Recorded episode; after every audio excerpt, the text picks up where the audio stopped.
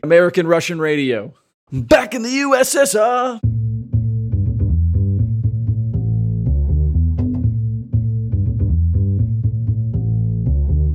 Привет, я Юра Геев, и это 47-й выпуск подкаста Make Sense. Вместе с гостями подкаста мы говорим о том, что играет важную роль при создании и развитии продуктов. Люди, идеи, деньги, инструменты и практики. И сегодня мой собеседник Мэтт Воллард. Мы поговорим о том, почему изменение поведения – ключевая задача любого продукта.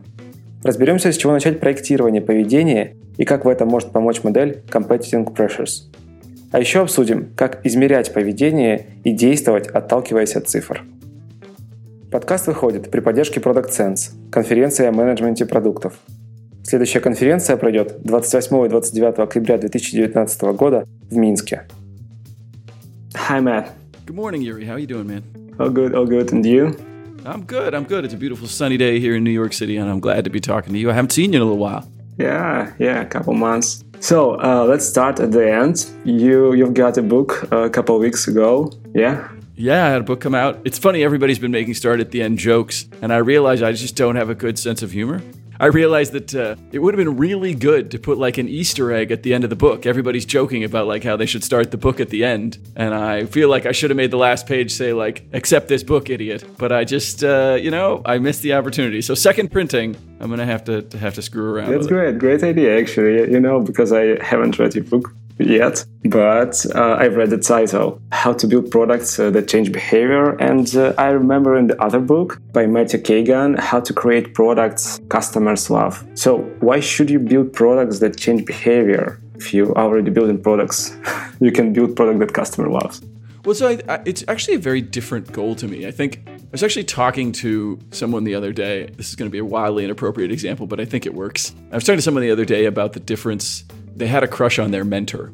And they were like, well, mentorship is kind of like dating. And I said, no, no, not at all.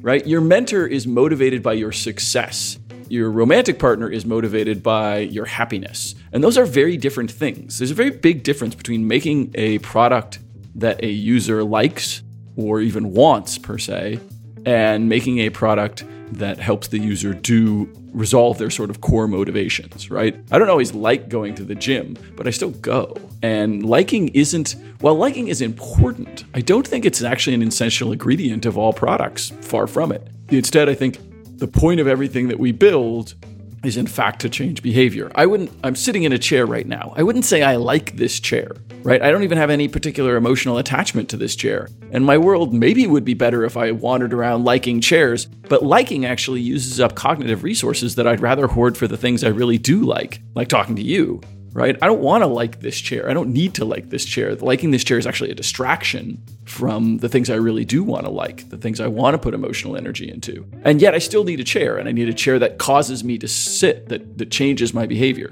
So I think that liking is just the wrong goal. It's not a bad goal, it's just the wrong goal. But you said that uh, every product, like the main goal of the product is to change some behavior of yours like the chair chair it was built for sitting. So it's in some ways it's already changing your behavior. Why why should we think to make it our goal to change some behavior?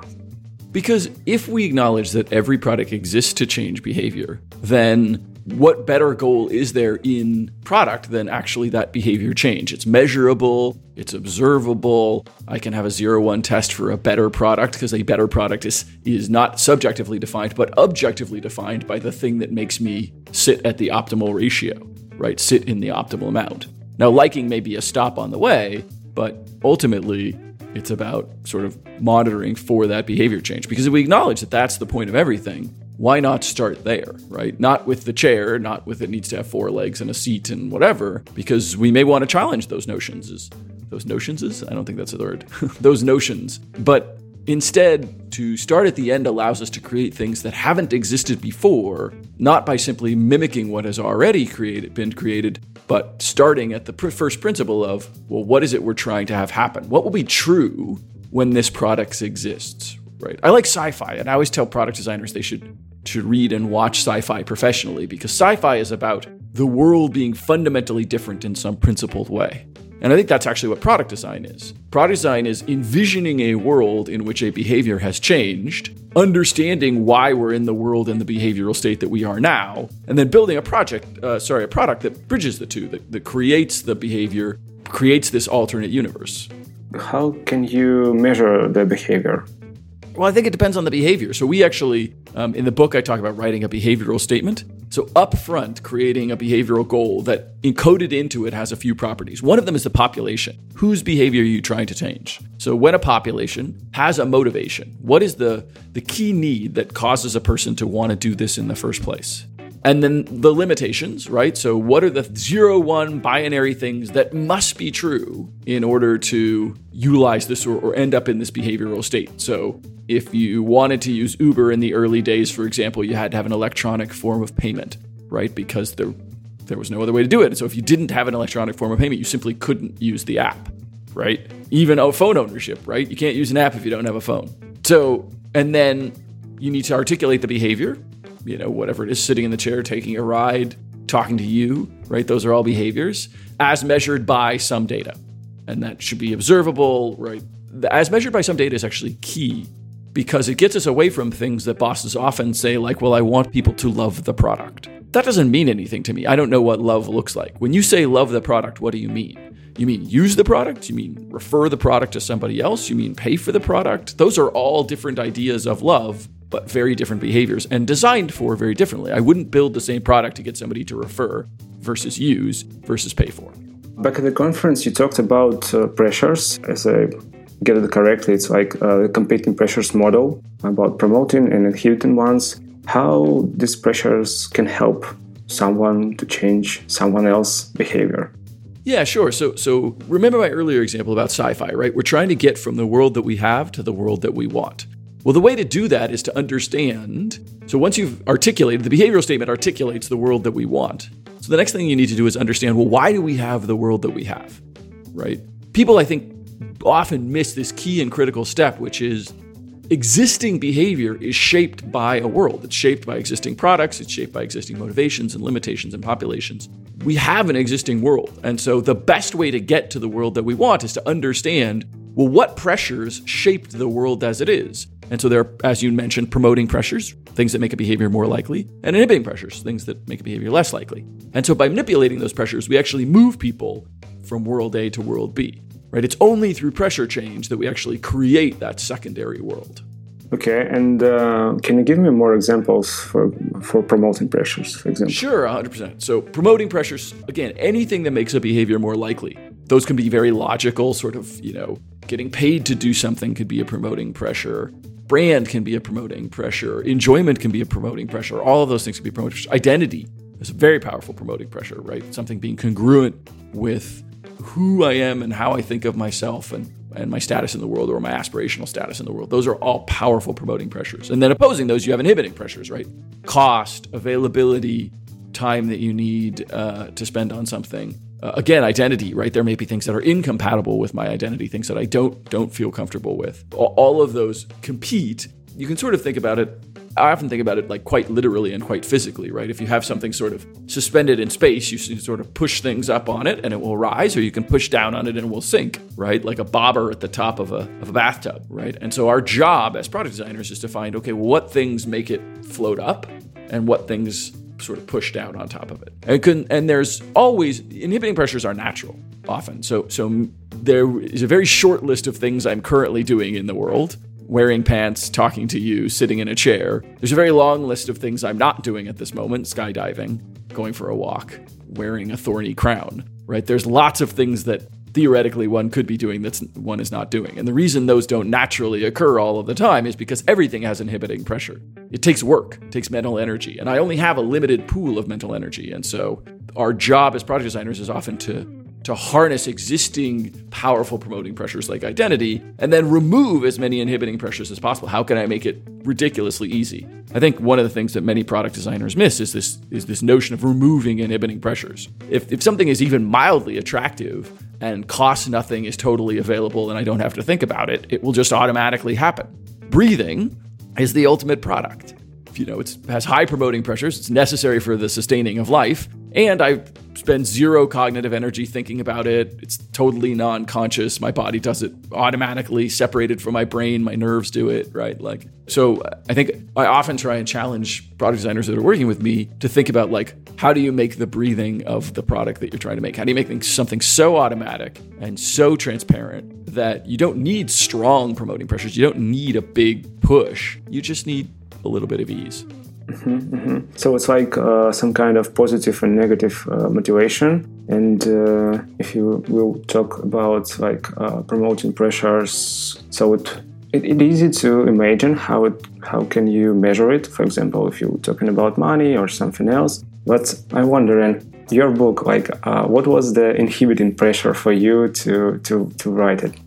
Oh my gosh! I mean, right, the inhibiting pressures to writing a book are very very high right? And it depends even to how you define write a book, right? First of all, there's bringing it to market, which, you know, is very hard. How do you get it on Amazon, right? Like it's not like I just write a book and it magically appears, right? For me, there's a publisher involved, right? Penguin Random House, who's been great to me. But you know, there are all sorts of inhibiting pressures to, to the launch and release of a book. But even the, the writing takes time, it takes structure, it, you know, you have to it takes a program, ironically, you know, right? Like nobody thinks about that. Nobody thinks about like, oh, you could just whip open Word. But is Word like the best way to write a book? Script writers and other things have developed their own software precisely because if you do something professionally a lot, you may need to develop custom software in order to do it. And I think that's really interesting. So, you know, there were tons of inhibiting pressures. I have a, I have a small child who's, you know, almost four. The book took much longer than I expected just because I was busy sort of caring for him. There's all sort of competing pressures, competing demands for my time, uh, alternative pathways of behavior.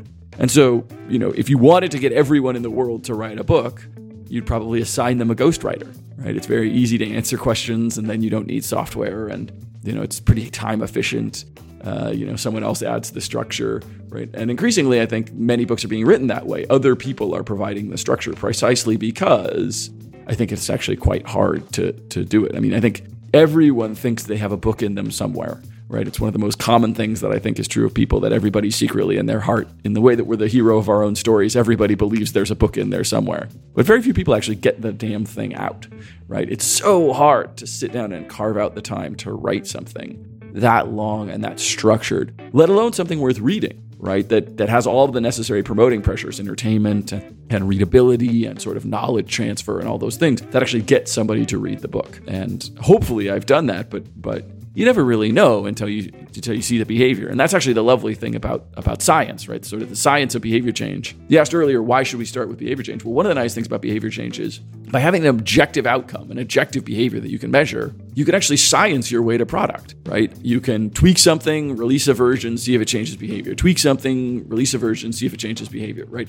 And there's an objective standard for a better version. The better version is the thing that changes behavior. And so, you know, if I could it's tough with a book, right? You can you can only release it once. But I did things like I had people who have never been exposed to my work read earlier drafts, and then I quizzed them on what they got out of it. And if they didn't get out what I had sort of intended to put in, then I tweaked the book and I tweaked the book and I tweaked the book, and there was sort of a process to trying to get so that that you remember and actually practice what I do at the at what I'm suggesting in the book this this sort of behavioral design process. And I think that was actually kind of fun for me. It was sort of was sort of I think I mean a novel way for people to write books, but but having people read and what did this make you think? What did it make it feel? Did you notice yourself doing anything differently? When did you remember things, right? Became really interesting for me to hear and gave me a lot of feedback on like how else to communicate. And I've tried to write a book that is very pithy for that reason. But I don't think that people get engaged with their products. They fall so far in love with whatever the heck it is that they built, right? I love this book, and so I'm not going to change anything. Well, then you're not much of a product designer. Yeah, sure. So you you was trying to change the people behavior after they they are reading the book. Your book. Absolutely. Well, I mean, the whole point of the book is not. It's ironic, actually. I think many people think the point of a book is to be read, and that's not true at all, right? If you read one word of it, but it managed to change your behavior, right? If all the if you just read inhibiting pressure, promoting pressure, you read four words, but magically you knew what that meant and you went and changed your behavior in the world, well, that's a successful book. I don't need you to read every single word, right? The book is, is interestingly phrased in two halves, for example. The first half is very well structured into sort of explaining the intervention design process. The second half is sort of a series of case studies and deep dives into other things. And I actually recommend that people, hey, if you're not ready, don't read the second half. If you're still chewing on the first half, don't read the second half. You can always come back to it. the point is very much about, you know, changing behavior. And I think people get frustrated by that. Product designers, bad product designers often get frustrated by that. They're like, why people aren't people like using my thing? Who cares? Who cares if they're not using your thing if it accomplished the behavior that you wanted, right? That's super, you know, they did it once and it changed their behavior and now they don't need it anymore. Wasn't that a very successful product? Yeah, yeah, it's a good question. So um, let's get uh, to your work. Now you're working at Clover Health. It's insurance company. Am I right? Mm-hmm. Yeah, 100%. So I'm the chief behavioral officer at Clover Health. I have a team of about eight behavioral scientists that, that roll up to me that are project managers, qualitative researchers, and quantitative researchers. Okay, great. So um, the insurance itself is like a really old industry, and um, people know a lot about insurance. Insurance, like to why should you do it and why should you not do it, and how uh, the behavioral science help you at your work. Yeah, so I work at a very Clover is a very particular kind of insurance. Um, it's something called Medicare Advantage. So it's health insurance, and in order to be eligible for it, you have to be either over 65 or disabled. Um, and so it's government-sponsored insurance that is administered by a, a private company, in this case, Clover. And so my work isn't generally about why to uptake insurance, right? This is insurance you get more or less automatically. You can, you can get it from us or you can get it from the government. But instead about how do you actually bend the risk curve of insurance by changing behavior? How do you make people healthy? And I think your point about knowledge is really interesting, right? We know theoretically quite a lot about how do you go and make people healthy, right? We know a lot about the science of health. We know how eating particular things or not eating particular things will affect your health, or doing things or not doing things will affect your health, smoking, exercise, etc. But the hard part has always been getting people to actually do those things. How do you get people to stop smoking? How do you get people to go to the gym? How do you get people to eat the right foods or take their medication? I mean, one of the great unsolved problems of, of modern medicine, for example, which I think is almost laughable, but entirely true, is we keep making better and better pills, right? We're better and better at making medication, but they only work if people take them. And medication adherence routines are very, very bad. People are not very good at taking their medication on a regular basis. It's actually probably one of the number one problems of, of chronic illness is that we know we have medications that will help.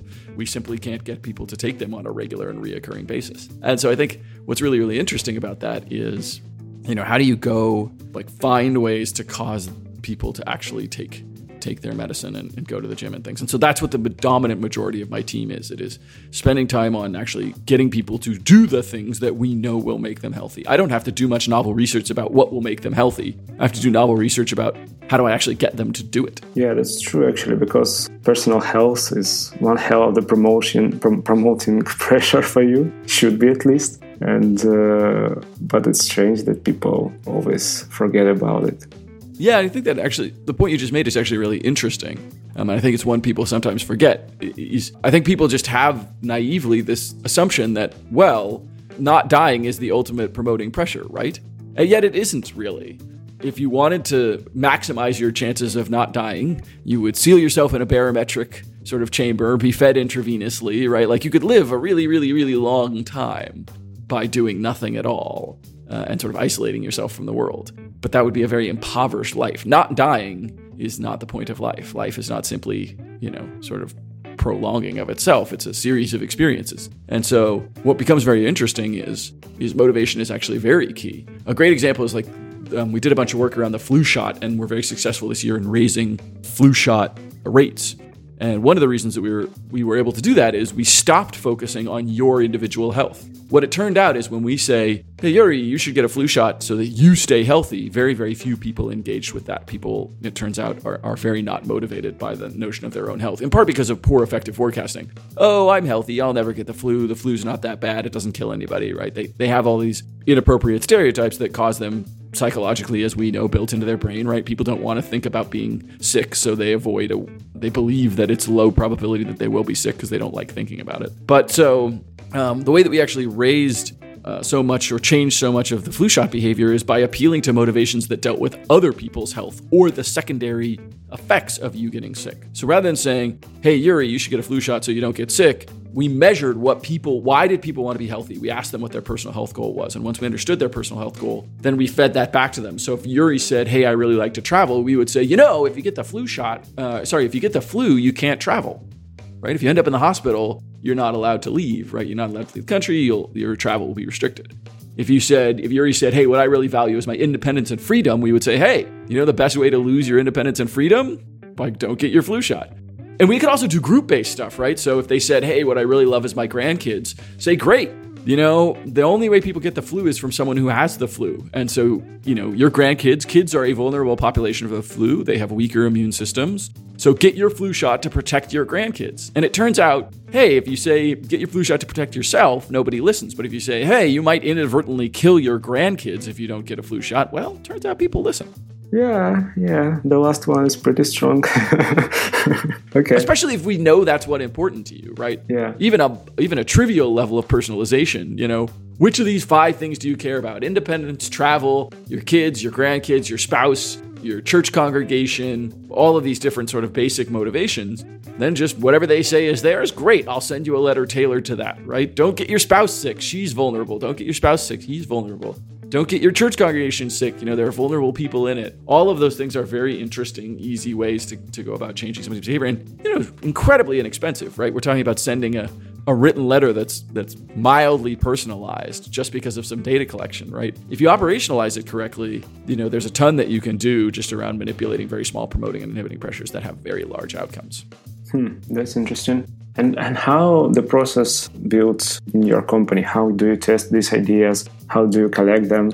Yeah, sure. So this is spelled. This is sort of the first half of the book. You know, the notion of this sort of intervention design process. So I meet regularly with executives uh, and and other senior leaders about you know what are the goals of their various groups, what behaviors are they trying to change, what are they working on at the moment. And then we have a set number of slots where I'll assign a certain number of things, and then we run a ten week process that includes sort of writing a behavioral statement, investigating the state of the current world, so what, what pressures exist that shape the current world, then using those to design interventions, and then actually running what we call pilots. So pilots are very small, they're not going to be quantitatively significant. They're just sort of dipping our toe in the water and saying, like, hey, do we have the pressures right? Like, what really works here? And when we find something that works, then we'll go run a larger test. You know, so a pilot might have 10, 20, 30 people in it. Test will have 100, 200, 300 people in it. Uh, and that's really where we start to work out the juice squeeze problem. So it's relatively easy to find interventions that change behavior. All interventions, however, are worth doing, meaning the is the is the scope of the behavior change large enough to justify the cost of doing the intervention. And so tests are really where we sort of work out that juice squeeze. And then, you know, once we sort of figured out those two things, then we can go. The nice thing is you then can go to executives with a fairly clear statement that you can have some confidence in. You know, you could say, we are fairly confident that if you spend, you know, a million dollars doing X, people will do Y, and that's kind of worth Z, right? And then executives can decide whether that fits in scope or not. And so it actually, I think, makes our CEO's job a lot easier when you're able to come to them with a book of interventions and say, okay, well, here are the 20 things that we have available to do. Pick which ones you want to do but they're not but you're not just presenting them as good ideas. You're presenting them as things like where you know they're going to cost about this much and they're going to return about this much. And so you pick the ROI calculus that's right for you. I'm trying to wrap my head around the narrative like to change behavior the behavior you, you want to change. And uh, it's really actually the hard more harder to think in these terms. Yes, so 100% I actually think that that's the most challenging thing for people I think getting to behavior change, once you've figured out like what the behavior is you want to change, I think most good product people can build something that will change that behavior. The hard part is getting people to think about behaviors in the first place. Right? That's one of the reasons the book ended up being called Start at the End and, and really focusing on the behavior change portion is because that's actually the hardest part is getting people to think in behavior. Product designers are used to thinking about what we build, the intervention not the outcome of what we build, right? The outcome is sort of secondary. And it's it's flipping that. It's putting the outcome as primary. Hey, this is what we want to have happen, and therefore we need to do this. Instead of, well, here's the thing I think I want to build. Is that a good idea? You know, startup pitching is a great example of this. I've sat on so many startup pitching panels and things where, you know, they sort of say to me, well, we're thinking of building X. And they never say to me what they think that will do in the world, right? They never say, well, we're thinking of changing Y behavior and therefore we're going to build X. They just say we want to build X. And, you know, evaluating X as a good or bad idea is only possible in the context of behavior change, right? If you said, you know, is giving away free burgers a good idea? I have no idea if giving away free burgers is a good idea, McDonald's, right? Like, I have no idea. Uh, it depends. What is it you're trying to get people to do? If you're trying to get people to, you know, die of a heart attack, yeah, giving away free burgers is a great idea. If you're trying to sell more burgers, well, I'm not as convinced, right? Does that make sense? Yeah, yeah, yeah. I'm thinking about another narrative that product managers and designers usually using. It's like, what the problem is? What is the problem that we are trying to solve? So it's like the different narrative, what the behavior we want to change and what the problem we're trying to solve. So how? Yeah, it's interesting, right? When people say part of the problem is when people say what is the problem we're trying to solve, they often start with the product that already exists. So they're sort of what is the problem we're trying to solve? Well, people aren't buying our thing. Okay, well, buying our thing is a behavior, but have you decided like how you're quantifying that? When we're talking about people, who are we talking about? You know, why would they want to do that in the first place? What prevents them from doing that? And then adopting a systematic approach to doing that. You know, I think when people say, well, what is the problem? They often view the product as broken as opposed to the world as broken, right? Instead of the instead of we didn't achieve our outcome, something's wrong with the product that we built and we just need to fix that thing and then magically everything will be great. Maybe you built exactly the right product and it's just you're measuring the wrong behavior. You've created the wrong behavior change. I often talk about on stage about, about business model innovation, why I think business model innovation is so key and interesting. Sometimes you've built something that changes a behavior that wasn't the behavior that you intended. And so you need to change, you know, how you think about that behavior. It's interesting, actually. My first startup that I ever worked at a place is called Thrive. Um, it was founded by a guy named Avi Karnani and, and a guy named Ori Schnaps. Um, and it was around personal finance. And everybody in the personal finance space thought they were going to make money off lead gen, right? So they thought the behavior of interest was getting people to uptake accounts that had lead gen dollars associated with them, right? They thought that was the behavior of interest. And that's not what anybody got bought for, right? Mint got bought for pure users, right? They got used they got bought based on users and usage by Intuit, right? Who wanted users and usage um, that they could parlay into other products. We got bought by LendingTree for our ability to change people's financial behaviors, right? Raising their credit score, which which helped them with their mortgage product. Nobody got bought for for lead gen. And so if you had thought that the point of your product was to get people to to uptake accounts, you would have built the wrong thing, right? We sort of if we had known at the and if I had known at the beginning, well, the thing I'm trying to build is about raising people's credit scores, I might have built something different and better. But I was too busy thinking that my job was over here to like sell accounts essentially. Hmm, but uh, when, when you're thinking about uh, the change in the behavior, it's harder to to tie it like with money outcome or something. No, so it's like uh, when when you when, when you said like, well, I'm trying to build this thing, it will cost that and that, and we will make some that much money. So it's like easier to calculate. But if you're talking about behavior, it's kind of not that predictable. Well, so it's actually interesting. I mean, one of the things that we spend a lot of time on is quantifying the impact of behavior, right? I actually think that, you know, this is where Excel modeling and other things are really important. So, a flu shot, for example, I know how much money I spend as an insurance company when people go to the hospital with the flu. So we literally pulled all of the transactions, you know, all of the claims records where people were admitted to the hospital with a flu. I know how effective the flu shot is in general in any given year, and I know how much it costs to administer. So I actually did the math. So I could say to an executive, each flu shot I get is approximately worth saves us about $100 in medical expense, right? Which for us is, you know, insurance is an interesting business, right? You're spending money to save money. It's not revenue it's it's avoiding medical expense, right? I know how much it costs to go to the hospital. I know what these claims were worth. I know how many people got admitted to the hospital because they have the flu, and I know how much the flu shot will help them avoid going to the hospital. So I can do the math and say for every flu shot we deliver, that's worth X number of dollars. Mm-hmm. And, and then you're saying that if you want to change this behavior, it will cost so much money and it will save us that. Okay.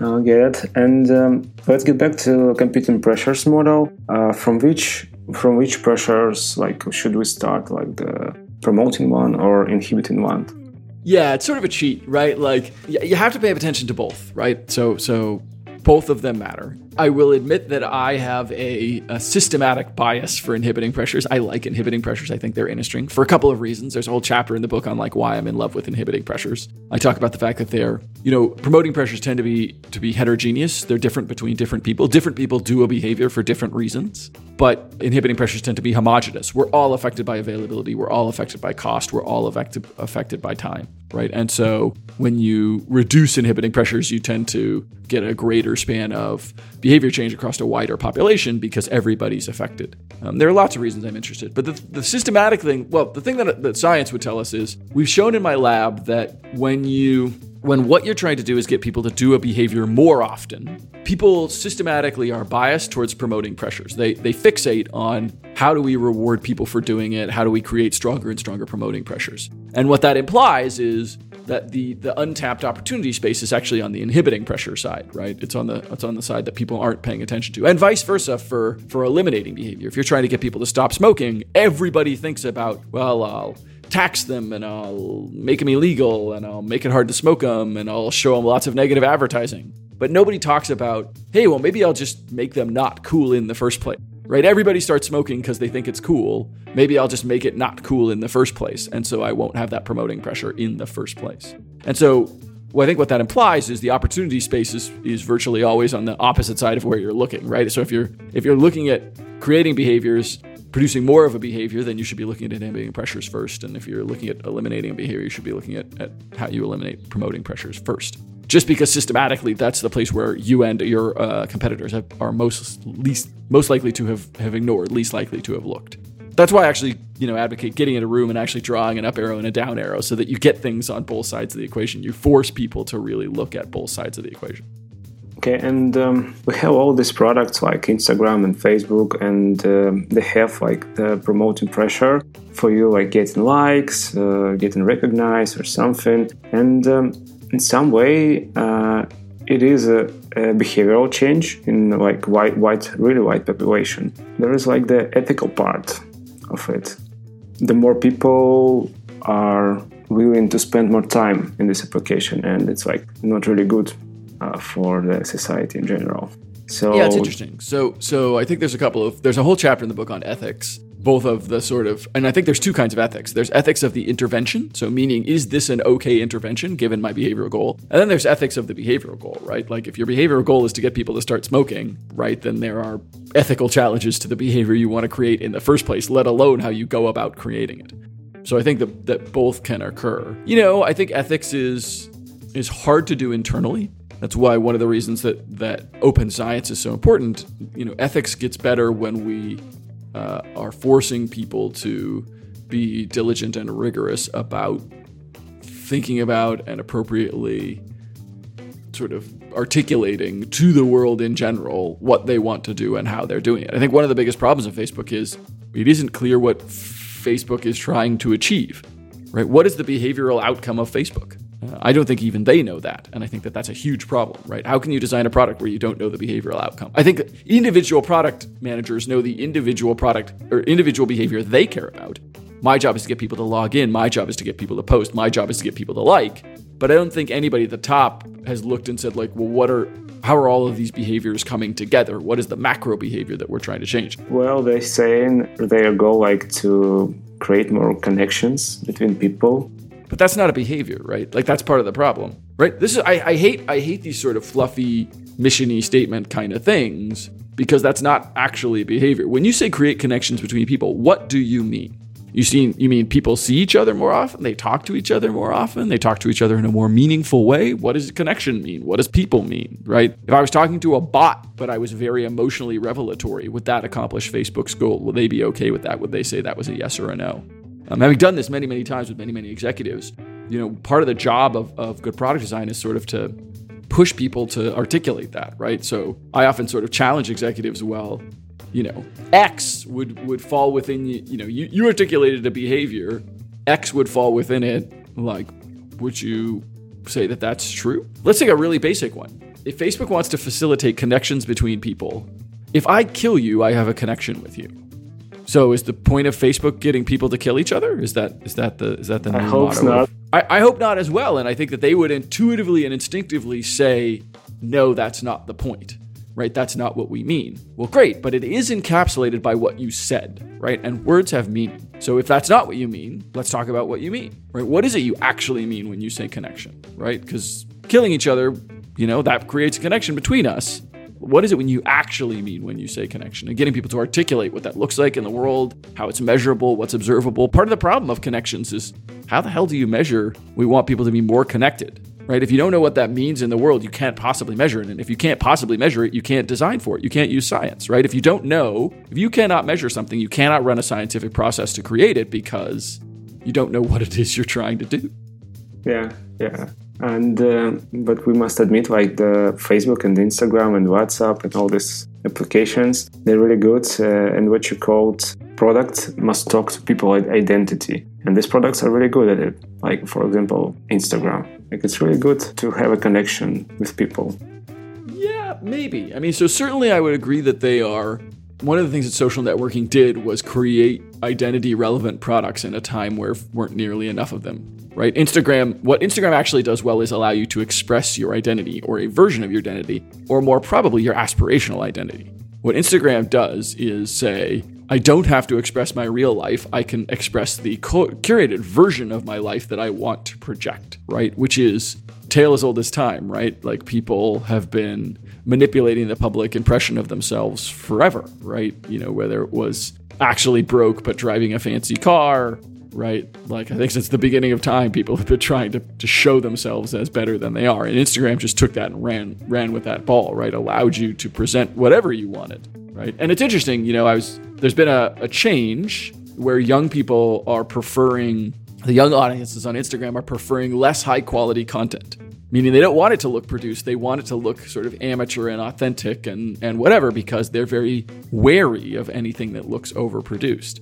But even that is its own kind of constraint, right? Even that is its own kind of conceit. How do you make something look the right kind of not good? You know, it is all about playing with identity. But but what does Instagram want to get people to do? Right? What should be true in the world because Instagram exists? I think Instagram doesn't know the answer to that question. I think it's part of the problem of the product and the platform. You know, and I think it's still a young enough platform. It's weird to say that. I think I think people think of these as very old platforms, but it's still a young enough platform that that problem I think has not yet been surfaced. If you look at something older like Twitter, one of the problems of Twitter, you know, the recent crises of Twitter is that Twitter didn't know and I don't think does know what they want people to do because of Twitter. What should be true in the world because of Twitter? The facilitation of knowledge sharing? Is it the spread of information? Is it the expression of identity? Is it the debate around opinion? Like, what is it that people should do because Twitter exists other than tweet, right? Other than the mere usage of the product, what should be true in the world because because of Twitter? You know, one could argue we elected a very bad president in my country because of social media, because social media enabled a certain kind of grouping and a certain kind of spreading a certain kind of misinformation. But I don't think anybody I don't think Facebook or Instagram's founders would have said, "Yeah, I'm, you know, I'm I'm founding Twitter." I don't think Jack would have been like, "Yeah, I'm creating Twitter so that we'll elect a dictatorial, idiotic president." Right? And I think that that because they didn't articulate what it was, what they wanted to be true because of it, then anything could be true uh, because of it, and generally the negative will be true in there somewhere. But don't you think uh, that's because this is like the social networks and the people usually decide what to do with it? Like what, what the outcome will be? No? Why? I call, I call bullshit on that, right? Any of these sort of like, well, I'm just a platform and people decide what to do with it. No, you guided people to do a particular thing. When you started saying that the metric of success was attention, likes from people you've never fucking met, then you created a system that encourages, that creates promoting pressures around the spread of misinformation, high attention grabbing. You created a system that does these things. Now, those you may not consciously or intentionally have done that, but you still created a system. It's not just like, oh, you put a blank page out into the world and people started writing, right? You created a system and you are responsible for its usage. Twitter, Facebook, Instagram, these are not simply blank pages. It's not like you handed people a, a, white piece of paper and said, go, go make things. And even if you did, you know, hand people a white piece of paper, a white piece of paper and a black piece of paper are very different. They make people create different kinds of things. They even literally change the way that we see the world, right? If you give people a white piece of paper, they see the world in contrast, right? They see the world in, in sort of, you know, shadow and, and light right? That's not always how people perceive the world, or wasn't the only way to perceive the world. But we, that you know, and great painters, part of the point of great artists is actually that they've changed our perception around those things. They haven't used shadow and light; they have used other kinds of things, right? Like they've they've sort of challenged those notions of what is basic and fundamental. So I don't think it's simply true that hey, you put out a platform and people do what they want to do with it. No, you encouraged people to do a particular kind of thing with it. Facebook started on college campuses. It started with a very particular kind of motif, a very particular kind of momentum that was about meeting people on your college campus and connecting to people on your college campus. That is very, very different, intentionally different, creatively different than the platform that elected Trump. Yeah, there's the thing when you're creating something like that, some but well, they don't know that it will be so big. But when you're just starting to create, you just doesn't think about behavior. You know, you just Yeah, want to do just- something. Exactly. You get obsessed with the intervention, right? I think of this thing that allows that that connects people should exist, and so I'm going to go build this thing that connects people instead of what is the point of this thing that connects people. You know, I often think of it like a pencil, right? People love to pivot from the back of the pencil. In reality, you should be pivoting from the front of the pencil. Is, is think about a pencil. Think about how you write. When you think about how you write, you think about the end that is near you, right? The eraser side, how your hand is going to move it. But ultimately, it's about the outcome. It's about how does the tip at the end move? And so we have to start from that tip at the end. We have to start from that place where where pencil meets paper because you know you can dr- design wildly different kinds of writing implements that might even work better than a pencil if you focus on well what does it cr- take to create you know the mark on the page. And I think that that that is where so many of these things go wrong. And and you know when we talk about platforms in particular as a great example, like the way that we know that they were designed uh, and created a behavior is because we can imagine a different design, right? We can imagine social networks that don't look like the social networks that we have. We can imagine social networks that wouldn't have elected Trump. And so we can imagine alternatives that says that, well, we can design for alternatives. If we can imagine a different behavior, we can design for it. That's why I go back to the sci fi thing, right? Like, if we can imagine a world in which we don't use social networks to spread disinformation or cause people to do group based identity or whatever, well, we could design for that. I'll give you actually a perfect example. It, it is likely true that um, we wouldn't have elected Trump if there were not such things as private groups. If there was no notion of grouping, right? If so, in early Facebook, there was no group, right? There was just you, you, the individual, connecting with other individuals at your school on your network, right? That was the individual sort of model of a social network was individual nodes connecting with each other. And then Facebook and others created the idea of groups, right? It said, no, you can affinity, you can go find other people who have an affinity that you have. And it is highly likely that choice has a direct connection to the election of Trump, right? The ability to say, hey, all you racists, you can get together. You don't have to be a racist alone. You can be a racist around other people who will reward you for being a racist. And so there are, I mean, we could track back to features that allowed for this this sort of thing. And there are ways that we could have combated that. I think J. Nathan uh, Matias has done um, amazing work on how you know he he created sort of bots and things on Reddit that he can show produced more ethical behavior that, that caused people to be less trolly, less other kinds of things by by creating sort of ethic based things. And I think that it's really quite amazing how much can be done if people just get don't get fixated on the sort of what exists and oh oh the natural consequence of social networks. You know, when, whenever I'm always leery when people step back and say, "Well, I'm not responsible for the thing that was created by my thing." Well, at that point, you're no longer a product designer, right? The moment you say this behavior is outside of my control, then you know you you sort of take off your hat and go home, as far as I'm concerned. Right? Everything can be designed for. All behaviors can be designed for, and so it is on all of us to, to not opt out and to say, no, no, I can create things that, that create better behaviors and create the behaviors I want. That's a great idea. And um, I like the quotes of you from the conference. It says, uh, "Find the system that works for you, but use the system." It was the uh, your answer for the question about um, how to how how the jobs to be done, customer discovery, customer development, and all these kind of things like um, can be used to behavioral change. And you said that it really doesn't matter but if you use system and it's work just use it so yeah that's the idea and uh, i want you like to reflect one more time on this Yeah, I mean, so for me, it was right. All when we talk about jobs to be done or start at the end or any of the models for actually doing this, we're trying to create a behavior. I'm trying to get you to create products that create change, right? And so if you read my book and then you read something by Clay and Clay causes you to to change behavior more, fantastic, right? You've accomplished my goal. My goal wasn't use my thing. My goal was change behavior. And so if something else better than my thing, other than my thing, causes you to create behavior, fantastic. I always say that one of the signs of a good product designer is is, and I ask interview people people in interviews to sort of think really hard about this. Imagine that you were working really hard on a on a behavioral problem, and you came in the next day, and someone else had built something that solved it. how would you feel? And if you think you would be devastated by that, crushed by that, then you're not a good product designer. You should go find another career, right? Good product designers, sure, you might feel a momentary twinge of regret about the time that you spent on it, but you should be happy because now you get to go solve some other problem, right? You should have a, you know, the list of behaviors I want to change is very, very, very long. And so I'm happy when anybody, you know, every time you change a behavior for me, that's just one less I have to do. That seems amazing to me. I'm, I'm all for that. And so, you know, to me, I think, you know, people try and one of the natural things that people try to do in a in an attention driven world is spark controversy, right? I think people want Clay Christensen and I to like go at each other and debate whether my model or his model is better, right? And I just refuse to engage in that. I think it's it's just spurious and reductive. I think it doesn't matter if his model is better or my model is better. What matters is that is that you know we get people to change change the way that they build things, and as long as they're you know sort of creating behavioral outcomes I'm, I'm fine with whatever. Cool, cool. And um, have you tried to use this model on yourself, like to change your, your personal behavior? Yeah, I mean it's it's interesting. I'm not I'm not a self-helpy kind of guy. I my behavior as it naturally exists is more or less the behavior that I kind of go with.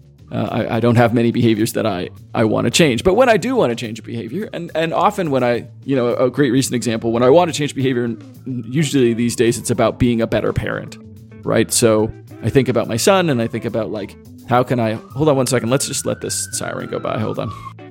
So lately, you know, one of the things I think about changing my own behavior around is is often around my son.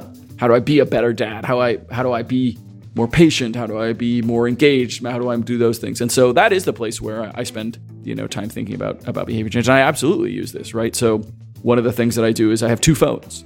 I have a work phone and a personal phone. And on work phones, I just, sh- or on weekends, I just literally shut off my work phone and put it away in my bag. And I don't look at it while Bear's awake. Once he goes to bed, I'll check in and, and see how work's going, but I just don't look at my phone. And I think people, this is an amazingly powerful hack because one of the things that causes you to look at your phone and lose focus on your kid is, well, I'm just going to check in on work really briefly, just 10 seconds. I'm going to check in on work. And then work sucks you in right as it tends to do and so i think that for me at least it you know it's little hacks like this it's spending time on figuring out hey what are the promoting pressures of the behaviors that i don't want uh, you know how can i how can i eliminate them is really is really key to to being a better parent so i do sort of hack on my parenting using promoting and inhibiting pressures all the time great i think that's all for this time. Thank you, Matt. Thanks for sharing. I, I love to talk to you and uh, looking forward to see you again. Yeah, absolutely. I think it's it's your turn to come this way. Sure, yeah, but I'm sure. sure I'll, I'm sure I'll get over to Russia again at some point. Throw another great conference, and I'll and I'll, I'll, I'll have a reason to come over. Uh, I think I think my visa is good for like uh, three years or something, right? It's uh, it's all time to come back. well, Yuri, thanks for thanks for chatting with me, man, and I'll, I'll send this recording over. Yeah, thanks. Bye. Итак, в этом выпуске подкаста Make Sense вместе с Мэттом Уоллертом Мы поговорили о том, почему изменение поведения – ключевая задача любого продукта. Разобрались, с чего начать проектирование поведения и как в этом может помочь модель Competing Pressures. А еще обсудили, как измерять поведение и действовать, отталкиваясь от цифр. Подкаст выходит при поддержке Product Sense, конференция о менеджменте продуктов. Следующая конференция пройдет 28 и 29 октября 2019 года в Минске. Это был 47 выпуск подкаста Make Sense и его ведущий Юра Геев – Подписывайтесь, ставьте лайки и присылайте обратную связь. Спасибо, что были с нами. До следующего выпуска. Пока!